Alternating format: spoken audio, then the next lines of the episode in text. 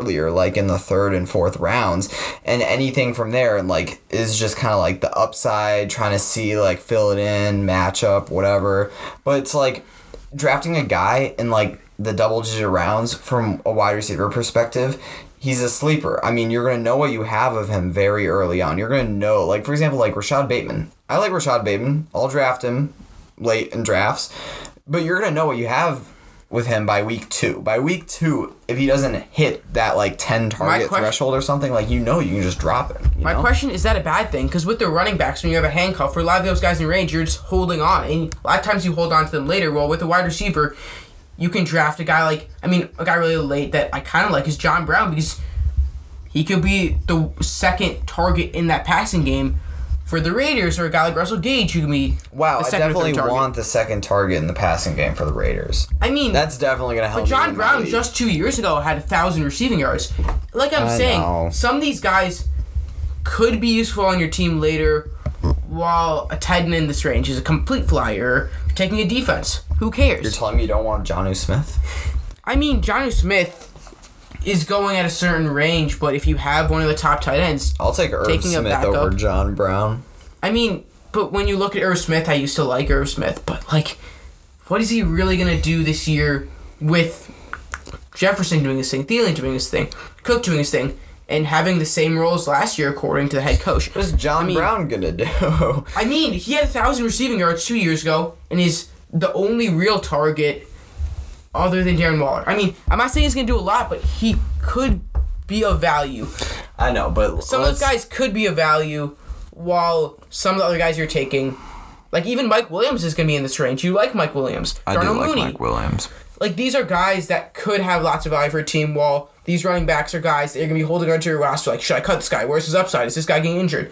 While the wide receivers, you kind of know what you're getting. And if it's great, you found value late. If Okay, it's I not, mean, let, let's say your draft has 15 rounds. I know 16 rounds is usually more formidable, but let's say for a second it's 15. You're taking your kicker and your defense in this range. So, what you have six picks in the double digit rounds. Let's say six picks.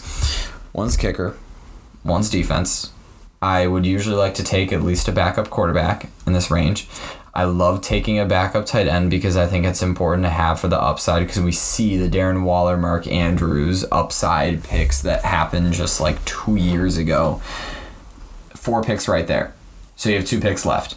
I mean, usually you're going to get an RB handcuff or an RB flyer in this range. So that leaves room for like one wide receiver. So let's say it's 16 rounds and you have seven picks. Then I would just add on a second running back, a second RB flyer. I just don't feel the need to load up on late round wide receivers because, yes, there's Jefferson, but it's like there's just. I just feel like the wide receiver value is just kind of tanked after a certain point. And I love the value in the earlier rounds, and I don't see the point in loading up on wide receiver picks that you're going to drop after one week. Like, I'll take one, maybe two, depending on how heavy your bench is. But other than that, I mean, after you take one Rashad Bateman, you know, like, why do you need, like, Elijah Moore as well, is what I'm trying to say. Unless you're in, like, expert leagues or really deep bench leagues, of course. Um, one thing I do have to say is once you get to like the eighth round pass, I think the wide receivers are pretty similar. So if you're going to grab other positions from the eighth, ninth round, I do think that a lot of the wide receivers. What I'm saying is that the wide receivers at a certain point, yes, there's a drop off, but I think that point is earlier than the tenth round. And so once you get to the eighth or ninth round, you can take other positions and grab very similar wide receivers in the tenth and eleventh as you would in the eighth or the ninth. So I'm saying grab value where positions are gonna keep dropping off, and then there's so many wide receivers that you can grab to in this range. I'm not saying that you need to have your whole roster of wide receivers. I'm just saying the difference between the eighth round wide receiver and the eleventh round wide receiver is pretty similar. So why not grab it in the eleventh or the twelfth? Yeah, but at that point, you should have at least three solid wide receivers on your lineup that you're comfortable starting on a weekly basis anyway. So, unless you're in three wide receiver leagues, then you'll be targeting wide receivers a little bit heavier then. Yeah, I mean that's what I'm just I'm just saying like wide receivers late round. I mean you shouldn't be stacking. The goal of the double digit rounds shouldn't be to stack your team with wide receivers. If you end up with one or two, great, but you should never be doing like three plus. Oh yeah, double- not three plus. I'm just saying like what I'm going two isn't an atrocity in the fantasy world. It's, it depend depends on what your roster looks like. I mean, listen, if you punted the wide receiver position, then you totally need sleepers. But that goes for any position. If you punt it, you do need a load up late. That goes for any position. Yeah, that is true. I mean, can't argue with that. General rule. Okay, uh, kicker, defense, draft him late.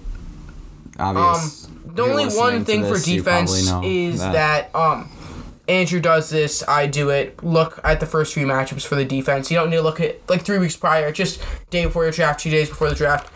Look at which defenses have good early schedules because you're probably gonna be streaming unless they're a top defense, anyways. Exactly. And it's hard to predict top defense. I mean, Steelers were a pretty good defense two years in a row, but other than that, mean, it's, it's kind of hard to predict. Uh, they're also really inconsistent week to week, and you're going to find yourself holding on to a second defense anyway. Like, I find myself holding on to two defenses for most of the year, and I know it's like, wow, you could be using a better bench spot for that. But when you're in active leads, leagues that are actively trading defenses, you do want to try to get the best matchup possible, and sometimes that means holding on to two defenses for various reasons because you need them later in the season. Mm-hmm. I also Defense use. I hard, also though. at one point used two defenses for another reason. Um, I mean, there's there are certain reasons. All I have to say is with defenses throughout the season in the draft, just work the matchups. That's how you win games. Exactly, but defenses are so inconsistent sometimes that streaming is. They need to fix defense scoring because with how offense heavy the NFL is today, what you're looking for in a defense is to not get negative points at this point. Like, literally, it's so easy to get negative points for a defense that they really need to adjust defense scoring in fantasy football. Like, they really need to do that because defenses are so. Un- I would rather. I know in one of my leagues we got rid of kickers because kickers are dumb, but we kept the defense. I would rather get rid of defenses I kind and of like keep kickers. kickers. I don't know. Kickers- There's something about kickers I like. There's something about kickers, man. There is nothing better than when your kicker hits a 50 yard field goal. The defenses are just so useless in fantasy football. But then you could say, well, if you get rid of defenses, just get rid of kickers, and then all you have are quarterback, wide receiver, tight end, and running back. So that wouldn't be super fun. I don't know. Defenses need some adjustment. They need a rework. A we need the fantasy football gods to make a rework. I don't know who. ESPN fantasy football to make a rework. And then I also don't like will follow and IDP, so I'm not sure what the answer is there. Exactly. I don't know what the answer is either.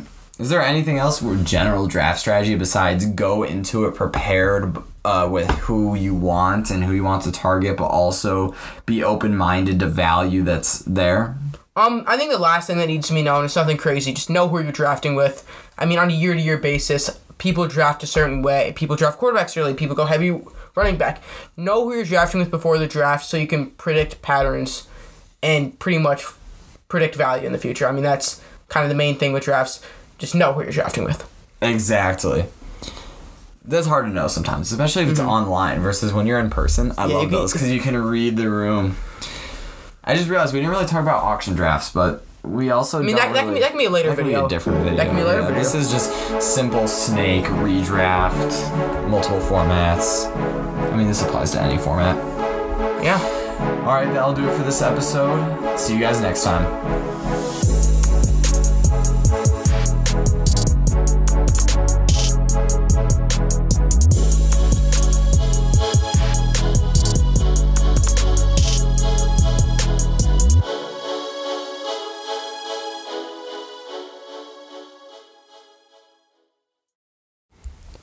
Right, everybody, and welcome back to Casual Sports Fans. Today we're talking fantasy football and we're talking about draft strategy, the mindset that you should have going into your drafts, and what can go wrong and right in the crazy world of NFL fantasy football drafts. This is Evan and Andrew, and here comes the intro.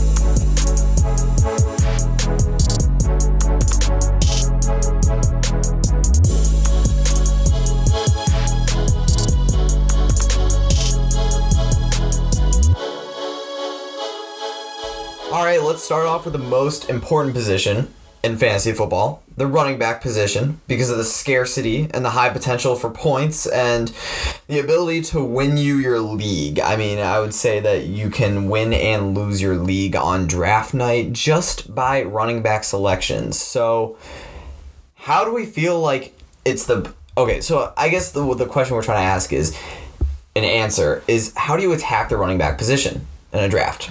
I mean, drafting your own position, a lot of time depends on where you're drafting, but I think in general you don't want to go with the no running back strategy, and even it's really risky if you want to go. I think is it called the hero ball, where you just draft run running back and you shy away from everyone else. I think that's a bit risky.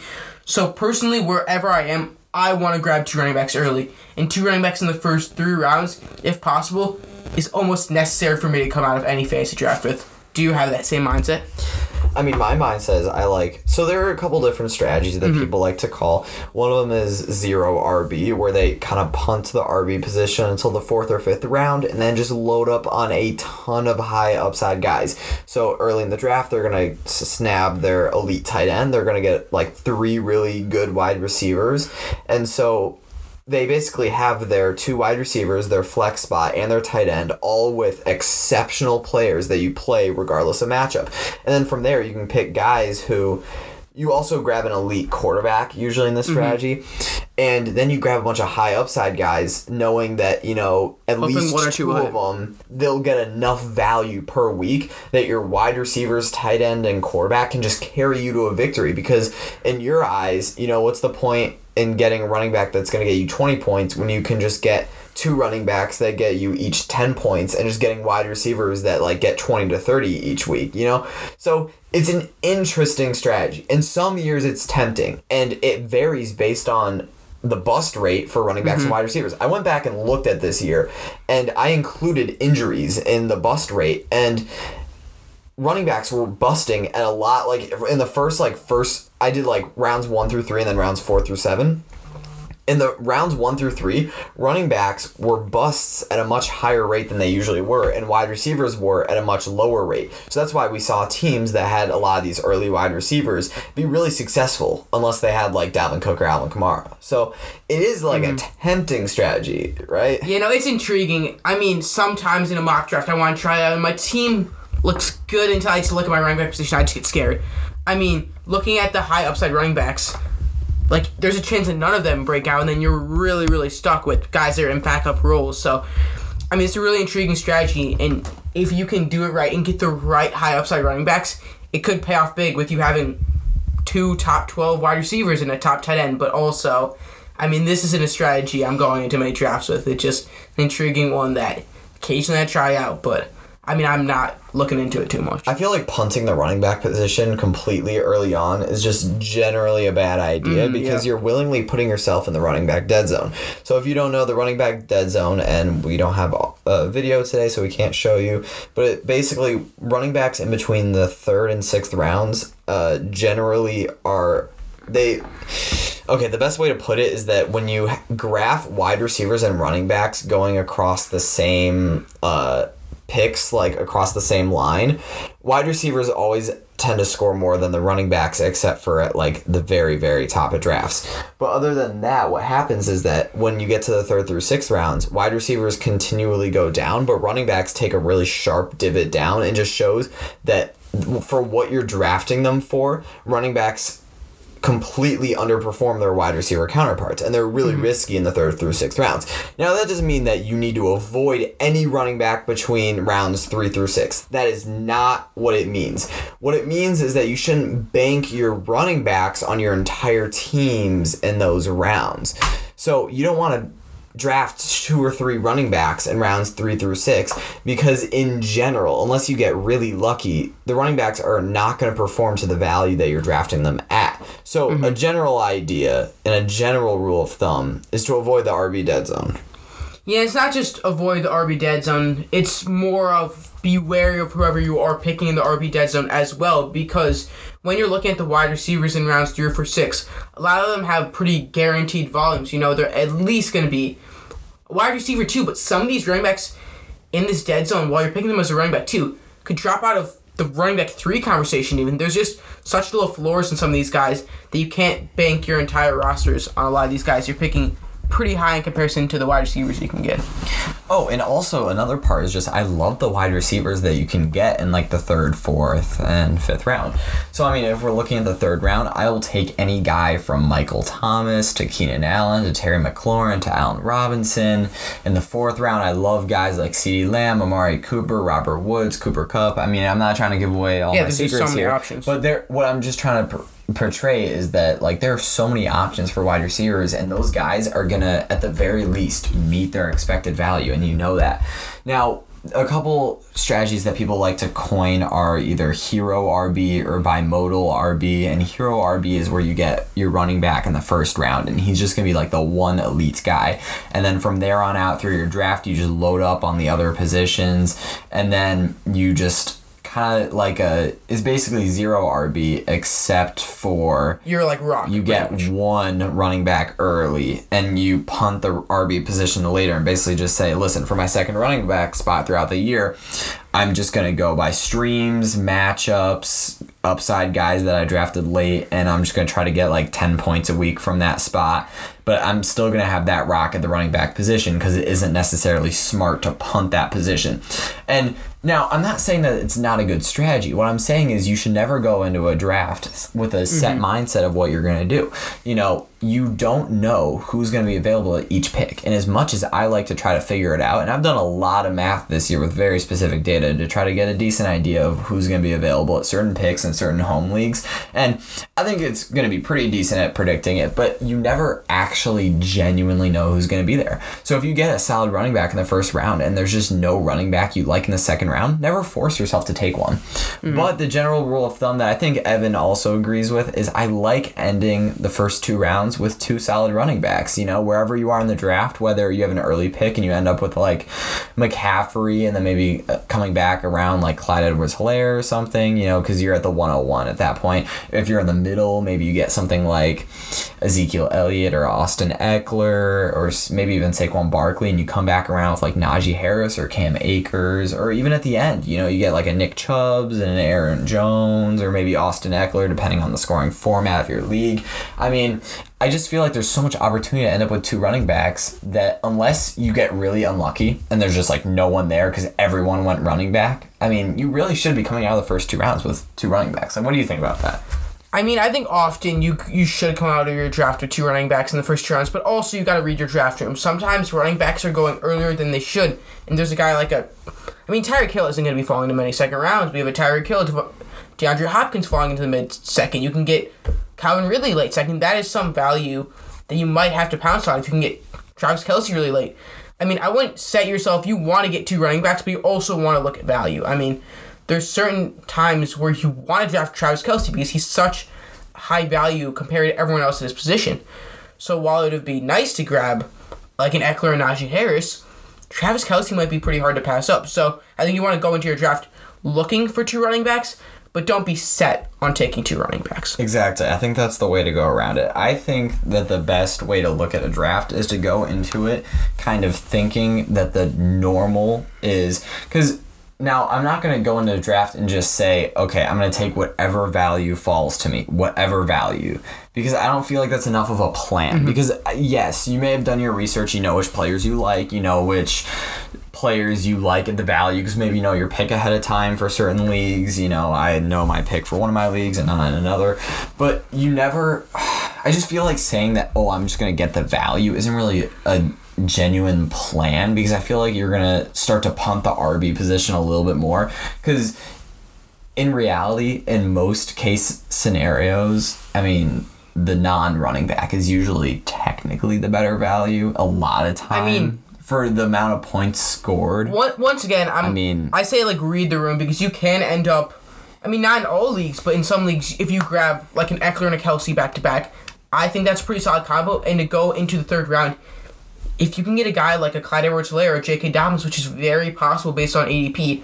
No, not late third for Clyde Edwards Helaire. I mean, depending on the format, I think on standard or half PPR, it's more likely. But That's true. I mean, we're just saying that because we're we've been drafting, we're looking at experts, but a lot of guys that have lowered CH in the rankings to a point where at ADP he's at 28, and that puts him like like mid third round, and he can. Early fall- mid third round. I mean, what I'm saying is, there's not always going to be great running backs coming to you in the mid to late third round, but it is possible to have a good running back duo while not going to running backs. But if possible, you want to solidify your running back room if you have a late first round pick. The way that I like to think about drafts in general, because it is true that running backs bust at a higher rate. So if you want to come out of your first round with a player that's not going to be a bust, more likely than not, you should take the top wide receiver off the board. You know, you know the top guys. You know, let's assume Aaron Rodgers is back. That'd be Davante Adams, Tyreek Hill, because we know that they're going to produce unless they get hurt but they get hurt at a less rate than the top running backs, very clearly. I mean, McCaffrey, Barkley, we saw the injuries that happened. Zeke, it was he was hurt and everyone else around him was hurt, so that I mean, kind of. Okay. But I feel like the norm for me when I go into drafts is I want to get the two running backs early, but if there's value, I kind of do like a hero RB thing where I take the next one and then I wait until I can get a good value on another running back. So mm-hmm. sure, the value might come in the third round and someone falls. Exactly. Like a Clyde Edwards Helaire can fall or whatever. But if I don't see that value in the third round or something, or even if in the fourth, I'm okay waiting to get my second running back in like the fifth round and maybe pair up a fifth round running back like Travis Etienne with a sixth round running back like uh Javonte Williams, you know, but in that second, third, and fourth round, you're probably getting an elite tight end and two really good wide receivers. So I almost feel like it's get the running back. But if the running back that you really want at that value isn't there, then you switch over from the default of running back to then another position. I mean, yeah. I don't know if that's like it's it's weird to say. To yes, it, but when for me, whenever I do that strategy, there's one player that always ends up on my team and that's Mike Davis. I don't know why, but just whenever yes. I'm doing the strategy, I like to take Mike Davis and I like to take one of those rookie running backs that have high upside. And I'm happy with my teams when I do that. But if I can't get a second guy like a Mike Williams who you know volume's going to be there, I'm just taking the upside guys. It's a bit scary on my team, but you can pull off that strategy while doing that as well. Yeah, because what you're looking for when you then draft running backs outside of the first two rounds is you want a guy that's going to give volume. Now, Clyde Edwards Helaire is kind of the exception because to the RB dead zone because we feel like he really shouldn't even be considered in the RB dead zone. I mean, he is going to be a great pick for anyone getting him anywhere in the third round this year. So we don't really consider him there. But when you're looking at running backs, I mean, sure, Todd Gurley kind of failed in the Atlanta offense, but he was kind of dead and the offense was terrible and stuff. They have Arthur Smith as their OC now, coming over from Tennessee. You know he loves to run the ball. And they brought in Mike Davis, who had an incredible year. So, yes, he's not going to have the year that he had last year with the Panthers because the Panthers are just built for one running back to do extremely well in the offense. But if you're getting Mike Davis in the fourth, maybe even fifth round, I mean, I'd say like end fourth, maybe early fifth. I don't know the exact range. It kind of varies depending on what site you're mm. using to do your mock drafts or whatever. But if you're getting him in that range because you missed out on a running back early and you need a good RB2 that you know is going to at least get the ball, even if it's not that efficient in how he gets it, he's a good option. And I mean, there's a couple guys like that. I mean, you know, Chris Carson until he gets mm-hmm. hurt is going to get the ball. You know that Myles Gaskin. I mean, you, you, you might know, not think so. yeah, Myles Gaskin's going to get volume. Yeah, I think so. I think Myles Gaskin's going to get volume unless the offense is bad. So I think that's kind of the key to like don't get too cute if you kind of missed out and you only have one running back coming out of the first like three rounds you know don't get cute pick the guy that you know is going to get the ball don't try to be a hero and pick the guy that might sneakily be efficient with his touches just pick the guy that's going to get the touches you know Mm, yeah, I agree with that. And talking about another position where, I mean, having a top one is great, but there's also value value kind of a bit lower at tight end. I mean, looking at the tight end strategy, what kind of strategy are you normally looking for? And also, I mean, what do you normally end up with? With your tight end strategy? So it depends on what position I'm drafting from because if I like I I love drafting Kelce in like the late first, early second. Like if I have one of those picks, I'm okay picking Kelce in the late first because I know that there's gonna be a solid running back, whether it's Aaron Jones, Nick Chubb, Austin Ekeler, Najee Harris in the second round that I can anchor my team with.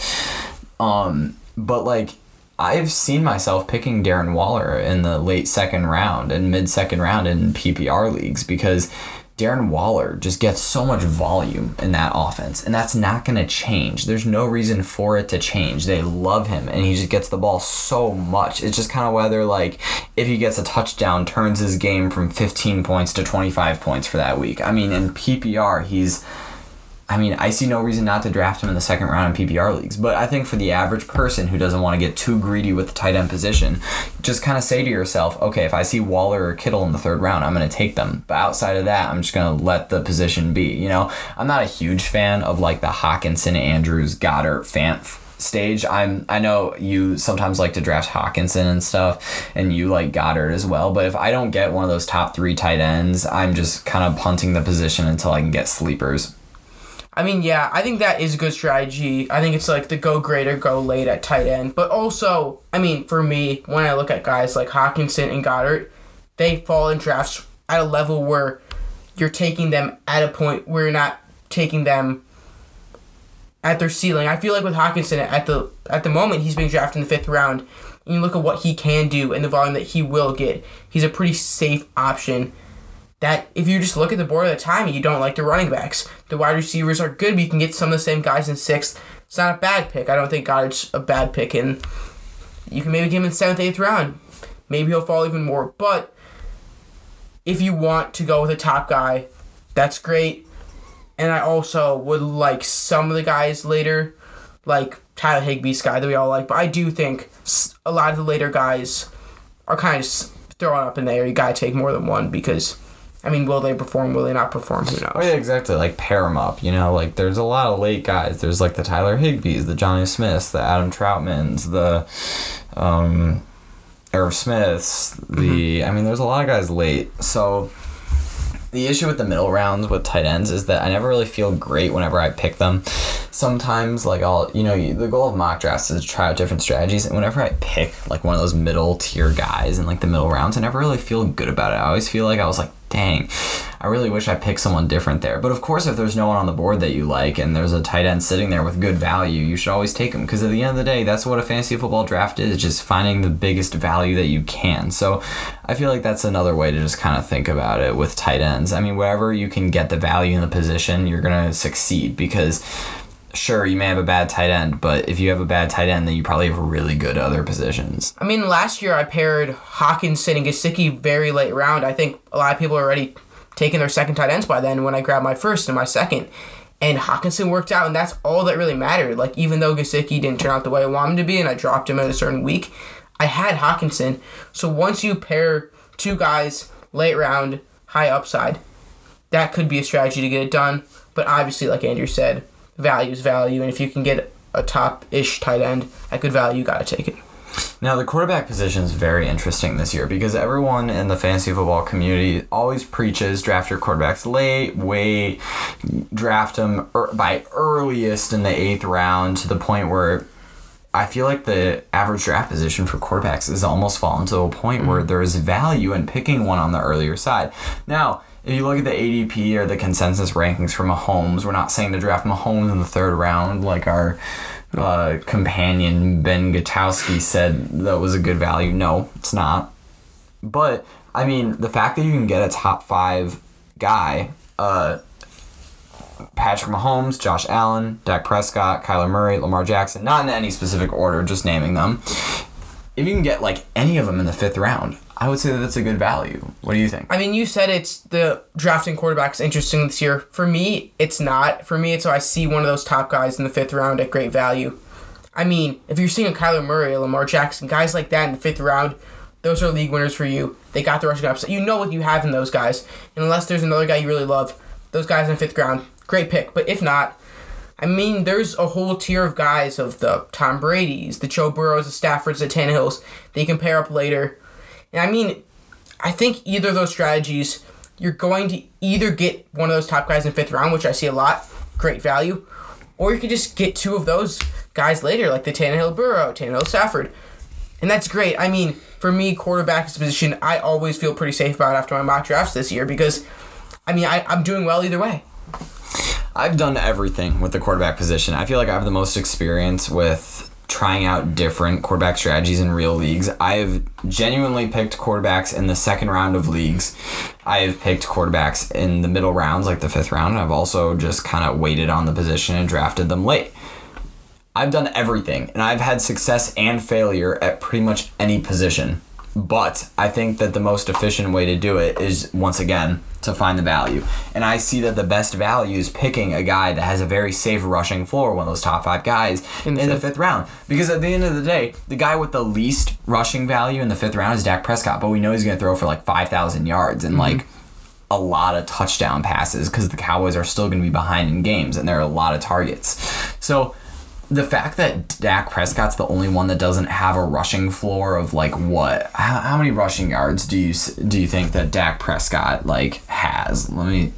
I mean, Dak Prescott isn't a guy that's going to give you rushing yards, but like Andrew said, he was on a pretty historic pace for, on his passing yards last year that will more than make up for it. And obviously, he won't um, pass at that level, but with the pieces they have in the offense and the strategy they have when they're pretty much always down in games, he's the garbage time master. He'll give you as many garbage time points as you really need. So I think Dak Prescott can get the job done even with the somewhat limited rushing upside. Now, I just want to point this out because if we look at the top quarterbacks from last year, it's basically just if you're a passing quarterback, you need to have a ridiculous season just to enter the top conversation. So we look at Josh Allen. So he had eight rushing touchdowns. That's ridiculous, but in 421 rushing yards. Kyler Murray, number two quarterback, 819 rushing yards. He also had 11 rushing touchdowns to pair with that. Crazy. But then you go to any guy that has like less than 200 rushing yards, he needs to kind of be ridiculous in the air. So like Aaron Rodgers, 149 rushing yards. But we do know that he threw for 48 touchdowns. So of course that's a great way to make up for it, but it's not consistent and reliable. Patrick Mahomes, 308 rushing yards. Which, you know, that's what I'm saying. He hits that 200 threshold. That's like enough. But on top of that, he threw for 4,700 yards and had more touchdowns, passing touchdowns, than Josh Allen or Kyler Murray on top of that. But like Deshaun Watson, 444 rushing yards. Russell Wilson, 513. I mean, the next one is like 2 6. But it's but Tannehill had seven rushing touchdowns. That's something he don't- rushing- I mean, you exactly. something that's not talked about. He has some rushing game in his horizon. Brady had six rushing yards and three rushing touchdowns, and they're all QB sneaks. But to just to be a top eight quarterback, just to be the eighth overall quarterback last year, he had to have 40 touchdowns and 4,600 passing yards. I mean, listen, the one exception was kind of like Lamar Jackson had a thousand and five rushing yards last year and was barely in the top 10. But I don't know. He was comfortably in the top ten. He was comfortably in the top ten, but he only had twenty seven hundred passing yards, and that's just a number where we should see positive regression. And I mean, looking back at like twenty nineteen, I mean, you see all the top, yeah, like all the top guys right here. Number one, Lamar Jackson, 1,200 rushing yards. Next one, Dak Prescott, 277 rushing yards. Jameis Winston, 250 rushing yards. Russell Wilson, 342, 413, 510, 554, 218, 243. The highest quarterback that had less than 200 rushing yards was Aaron Rodgers at number 10 back in 2019. So, sure, Dak Prescott, he doesn't have the safe rushing floor of getting like 400 to 500 rushing yards, which is what Josh Allen, Kyler Murray, and, well, Kyler Murray and Lamar Jackson are probably going to each hit a 1,000 rushing yards this season, probably. And Patrick Mahomes, I mean, like, that's the point I'm trying to make. I just like the safe floor because Tannehill, uh, Herbert, Rodgers, Brady. I mean, I love all of them at a certain value, and I see myself picking every single one of them. Brady a little bit less, but I just think that they don't have as safe of a floor, no matter where they're drafted, because they don't get that rushing upside, which is really important for quarterbacks these days. I don't know, just my thought. Yeah, I do agree that if you can get one of those guys with that rushing upside and that rushing value in the fifth round, it's great. But I do think that a guy like Tannehill, which lacks, I guess, a bit of rushing yards, he scores rushing touchdowns. A guy like Joe, Bur- Joe Burrow, who might not have the most rushing yards, will also get some volume in the rushing game. I just think when you get to the volume of Tom Brady, who has pretty much nothing in the rushing game, I think that's where you kind of draw the line of like, is this guy going to be completely dropped off because of his rushing game, or is he going to be like slightly um, dropped off because of his rushing? Exactly, but it, it does limit your upside because clearly the only way to become a top five quarterback and have less than 200 rushing yards is to have like 50 passing touchdowns Yeah, and almost 5,000 passing yards. I mean, that's the only upside that you have. So that's why I just love those guys' value in the fifth round. I mean, I'm not going into the fourth round because I love the wide receivers in the fourth round. I mean, it's pretty much penciled in that in every single draft, I'm picking a wide receiver in the fourth round because they're just so there's so darn many. I mean, there really are. Uh, but fifth round, I mean, who knows? They could be gone in your home league by the time you're in the fifth round, depending on where you are.